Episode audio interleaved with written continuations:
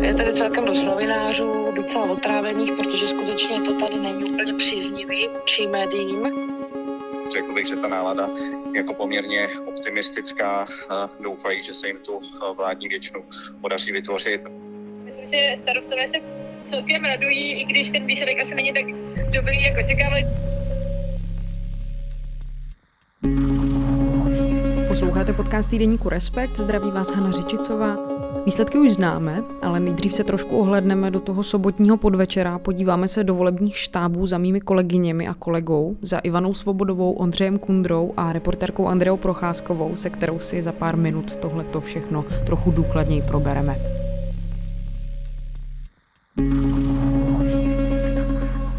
Zdravím ze štábu, ano, tady v centru pohybové medicíny. My jsme tady úplně odříznutí od politiků.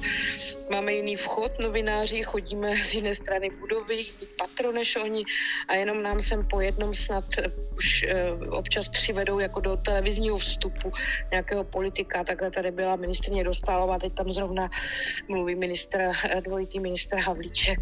Takže vlastně popsat nějakou atmosféru moc neumím. Tady se jako samozřejmě předpokládá, že jsou z toho politici dost nervózní. Ministr Havlíček tady už nějakou dobu se snaží najít odpovědi na otázku a samozřejmě, eh, samozřejmě se snaží z toho nějak vyklouznout, co vlastně budou dělat, protože eh, to úplně nevypadá, že v tuhle chvíli, že ano, že ano uspěje a složí, složí jedničkovou koalici takže myslím, že jako doufají, tápou, ale já je vlastně nevidím. Je tady celkem dost novinářů, docela otrávených, protože skutečně to tady není úplně příznivý vůči médiím. Jako vyvinuli hodně úsilí, abychom, ty, aby jsou, abychom se k těm politikům nedostali. Andrej Babiš tady zatím není. Ten snad přijde až večer komentovat, nebo tak je to aspoň domluveno, až bude sečteno, tak přijde to nějak sem okomentovat. Je prý doma a hráme si hlavu, co dál. Když jsem přicházel uh, do štábu koalice spolu, potkal jsem uh, několik blízkých spolupracovníků uh, Petra Fialy, lídra koalice spolu, taky byli na začátku takovým hodně optimistickém očekávání, že skončí na prvním místě. Zatím to teda vypadá, že se jim to asi zřejmě nemusí povést, ale ten demokratický blok může mít v tuto chvíli většinu, no a proto tady uh, mezi politiky ODS, kteří jsou přítomní a přichází stále více a více a dalšími koaličními politiky ze spolu, tak řekl bych, že ta nálada jako poměrně optimistická. Doufají, že se jim tu vládní většinu podaří vytvořit a že ta druhá strana, ta, ta druhá koalice s nimi do toho půjde. Čili řekl bych, že mají ta očekávání poměrně vysoká. Ahoj Janko, já tě zdravím eh, z La Fabriky v Praze, volebního štábu Pirátů a starostů. Takhle, kdybych tady chtěl pustit zásadní základní jako náladu, tak je to těžký říct, protože jsou také smíšené pocity a myslím, že starostové se celkem radují, i když ten výsledek asi není tak dobrý, jako čekávali. Teď myslím, že se čteno okolo 75% hlasů a mají okolo 15%. Uh, nicméně Piráti teda myslím, že mají úplně jako negativní emoce z toho, že zatím to vypadá, že z šesti mandátů jsou tři pirátské a zbytek starostů, protože voliči starostů kroužkovali, především starosty a voliči Pirátů nemají problém s, uh, s kandidáty starostů, takže nikoho nekroužkovali pravděpodobně a tím pádem vznikl tenhle nepoměr, který tady jako budí velké spekulace nad tím, jak ta koalice v budoucnu bude fungovat a jak moc to výhodné či nevýhodné bylo pro Piráty.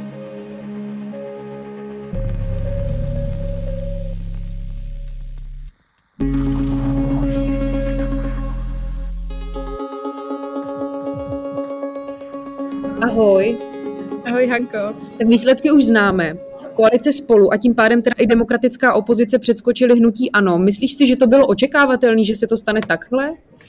A těžko říct. Upřímně si myslím, že se čekalo, že to bude těsnější, že to budou hodně těsné volby a že bude hrát jako roli každé procento, což se teď ukázalo, protože koalice spolu vlastně jen těsně a o pár desetin procent předběhla hnutí ano. Takže si myslím, že se čekalo, že to bude těsné. A co se týče vítězství koalice spolu, tak to myslím, že se úplně nečekalo. A kdybych se měla jako zpětně koukat na to, co jsou ty důvody, proč se to stalo, tak si myslím, že měla nejlepší finish kampaně a dokázala se vlastně dostat do té pozice toho vyzývatele Andreje Babiše, což, jak vidíme na tom výsledku oproti třeba Pirátům a stanu, který mají 15,5%, se vůbec se neopak nepodařilo. A ta většina těch váhajících voličů mezi těmito jako dvěmi opozičními bloky přešla nakonec tomu spolu, což je dostal na to první místo.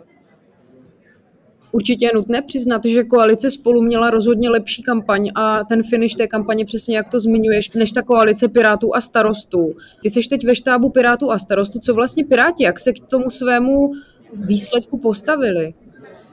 Já si myslím, že vlastně ten finish měli spolu i Piráti a starosty jako stejně povedený, jen oproti té koalici spolu, tak Piráti a starostové prošli si velmi jako kritickým obdobím nebo vůči ním kritickým během toho června, července, ať už kvůli tomu, že ta kampaň se mi úplně nepodařila, ale také kvůli tomu, že vůči ním směřilo jako nejvíce dezinformací, které tady kdy vůči jaký politické straně jako byly.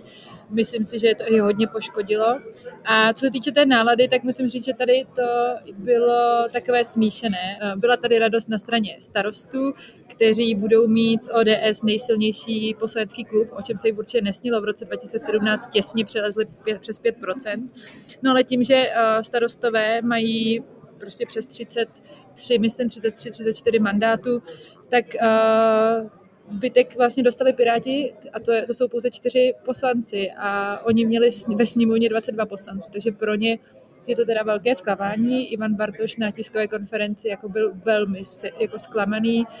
Vít Rakušan je také podle mě v těžké pozici, protože se stalo to, že voliči starostů kroužkovali kandidáty starostů, protože jim Piráti úplně nebyli jako sympatičtí, ale naopak se stalo uh, na druhé straně, že pirátští voliči jim nevadili starostové, takže asi nevyužili tolik těch preferenčních hlasů a nekroužkovali. Tím pádem ten nepoměr způsobený snahou a strategií uh, voličů starostů kroužkovat své kandidáty a proto to dopadlo tak, že máš 34 poslanců za starosty a 4 poslance za Piráty. Asi je dobré říct, jako kdo to je, protože v té sněmovně teď bude jenom Olga Richtrová, Jakub Michálek, Klára Kocmanová, a Ivan Bartoš samozřejmě jako lídr v Ústí. A to je vlastně vše, co Piráti budou mít a to si myslím, že je pro ně velké zklamání už jenom kvůli tomu, že oni eh, si hodně zakládají na své opoziční práci ve sněmovně a vlastně patřili k těm nejvíc pracujícím poslancům tomu rozhodnutí Pirátů a starostů jít společně do koalice se určitě ještě vrátím, ale pojďme se podívat na tu prohru hnutí ANO. Co to vlastně znamená pro Andreje Babiše? Protože on v jednom starším rozhovoru pro iDnes řekl, že pokud hnutí ANO nevyhraje tyhle ty volby, tak odchází z politiky. No, uvidíme, jestli odejde z politiky, těžko říct.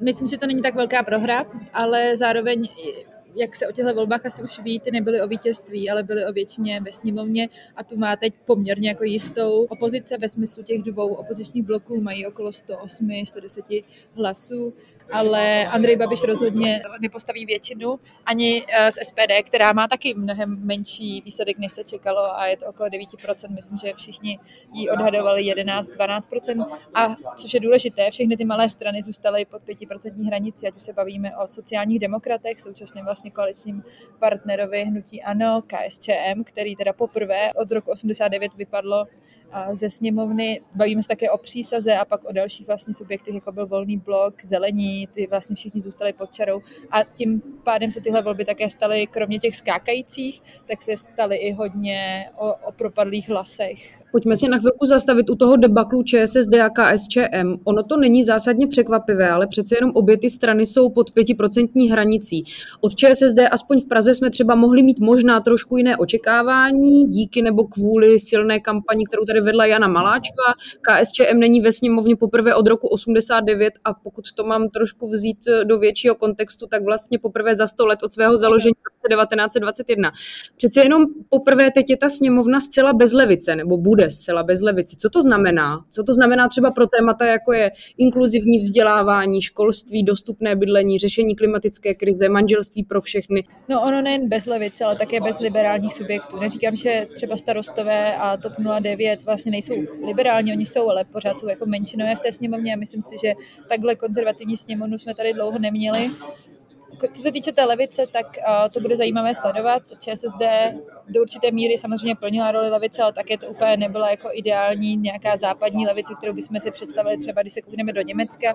KSČ prostě byla strana, na kterou se čekalo, že konečně jako vypadne, takže to bych vůbec za levici jako neoznačovala, navíc podporovala celou dobu vládu Andreje Babiše a neměla vůbec problém jako s velkými business podnikateli, to asi nemyslím, že úplně je v, souladu s jejich programem, ale myslím si, že to je i také ten nedostatek pirátů, který neříkám, že jsou levicoví, ale rozhodně jsou jako levicovější a sociálně smýšlející, tak bude podle mě hodně pocitován ve sněmovně a, a to teda jsem zvědavá, jak to, bude, jak to bude vypadat. Eh, zároveň si myslím, že část těch starostů by teoreticky mohla suplovat tuhle roli. Eh, doufejme, že někdy jich bude suplovat, protože samozřejmě si můžeme být ideologicky založeni, jak chceme, ale nějaký balanc je potřeba. A dneska ta sněmovna je nejen jako hodně, hodně, hodně pravicová, ale také hodně, hodně konzervativní. A jestli někdo chtěl mít prosazené manželství pro všechny, tak si vlastně nevím představit, že v této situaci se to stane. Bude zajímavé také sledovat postoj k ekologickým tématům, protože zrovna Piráti, pokud bychom se bavili o těch subjektech, kteří měli šanci dostat se do sněmovny, tak to byly lidi, to byly právě oni, kteří táhli tohle téma. Ostatní jsou jako umírněnější ve smyslu toho, že nemají úplně nějaké velké ambice a jako být tahounem tady v, tady, v, tady v těch reformách myslím, že tam těch témat je mnohem víc, které bychom jako mohli zařadit do toho liberálnějšího a levicovějšího jako spektra. A uvidíme, no, i vlastně po tom covidu je docela dobré mít někoho, kdo i myslí na ty lidi, kteří propadli tou sítí a kteří se budou teď potýkat asi s tím, že se zdražuje a podobně. Ale těžko říct teď takhle, co to přesně bude znamenat. Myslím si, že um, si to i sami ty politici uvědomují. Tady starostové na to přeskakování jako velmi šokovaně koukali a možná i právě kvůli tomuhle. Zpátky k té demokratické opozici. Ta bude mít teda 101, ale co tyhle ty volby říkají o těch koalicích? Jsou tedy ty koalice budoucnost, jak se tady mnohokrát akcentovalo? Proč Piráti pohořili, jsme si vlastně už tak trochu řekli. Úplně výhodné, ale asi pro Piráty se starosty nebylo spojovat se. Taky jsem zaslechla nějaké spekulace o tom, že by vládu mohly vytvořit eh, buď právě tyhle ty dvě koalice, anebo jenom spolu se starosty. Co ty si o tom myslíš? Hmm.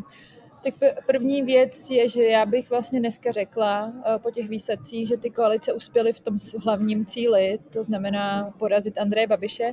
Můžeme se bavit eh, o tom, co to stálo jednotlivé strany, ale jestli si tyhle dvě koalice dali za cíl jako vymazat Andreje Babiše z politického vyjednávání, tak samozřejmě není to úplně tak definitivní, ale jako Andrej Babiše v koncích už se mluví o tom, že možná rezignuje eh, jako ze, z poslaneckého mandátu a možná z postu jako předsedy strany a bude se přemýšlet o své další budoucnosti, možná možná také v politice.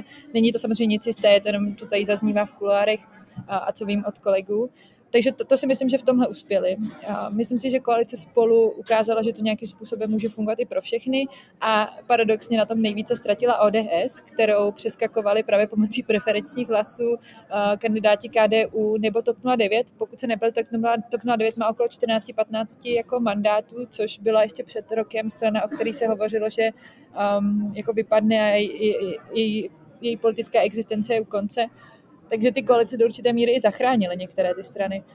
U Pirátů a starostů to je velmi specifický případ, protože starostové věděli, že jejich lidi budou kroužkovat. Oni i k tomu vyzývali, protože tam bylo spousta jako voličů starostů, kteří byli nerozhodnutí, jestli je vůbec volit právě kvůli Pirátům, ale myslím si, že nikdo to nečekal v takhle obřím měřítku a že tady, tady ten výsledek bude i důležitý pro budoucnost, politickou budoucnost Pirátské strany a že už dneska vlastně se přemýšlí nad tím, jako jestli ta strana právě tímhle nezanikla, protože v poslanecké sněmovně se možná bude muset sloučit klub, poslanecký klub starostů a pirátů, jelikož jako v čím větším množství si rozdělit tu práci, tak je to jednodušší a ve čtyřech poslancích mít celou agendu je prostě jako ne, nemožný zvládat.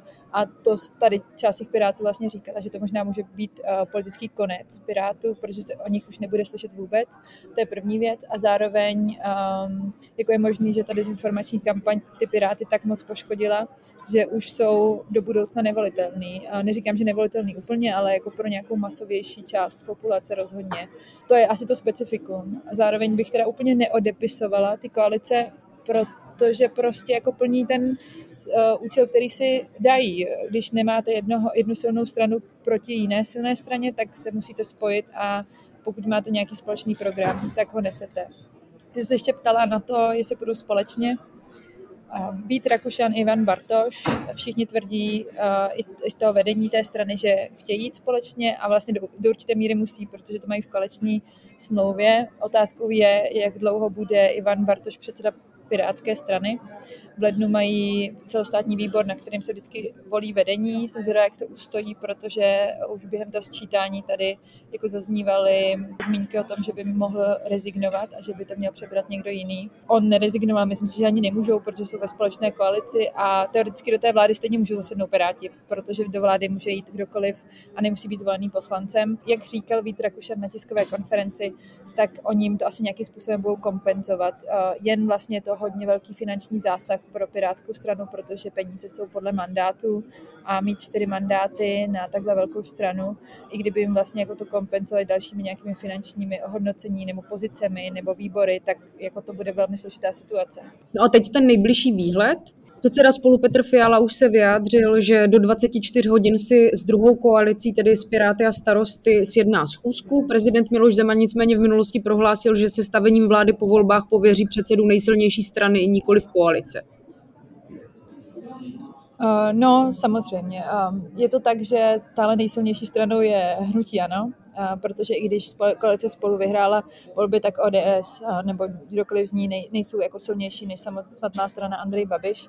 Poslední informace jsou, že dokonce Andrej Babiš jde zítra na Pražský hrad za Milošem Zemanem, který se teda neukázal veřejnosti už od svého odchodu nemocnice. Neviděli jsme ho volit, neuvidíme ho ani v neděli na debatě na TV Prima, kterou měl domluvenou a těžko říct, v jakém stavu je myslím si, že už fakt, že mluvčí hradu přiznal, že je uh, dva týdny nemocný, tak um, už svědčí o tom, že Bůh ví, v jakém stádiu to je. Ale jako, jasně, jsou to jenom spekulace.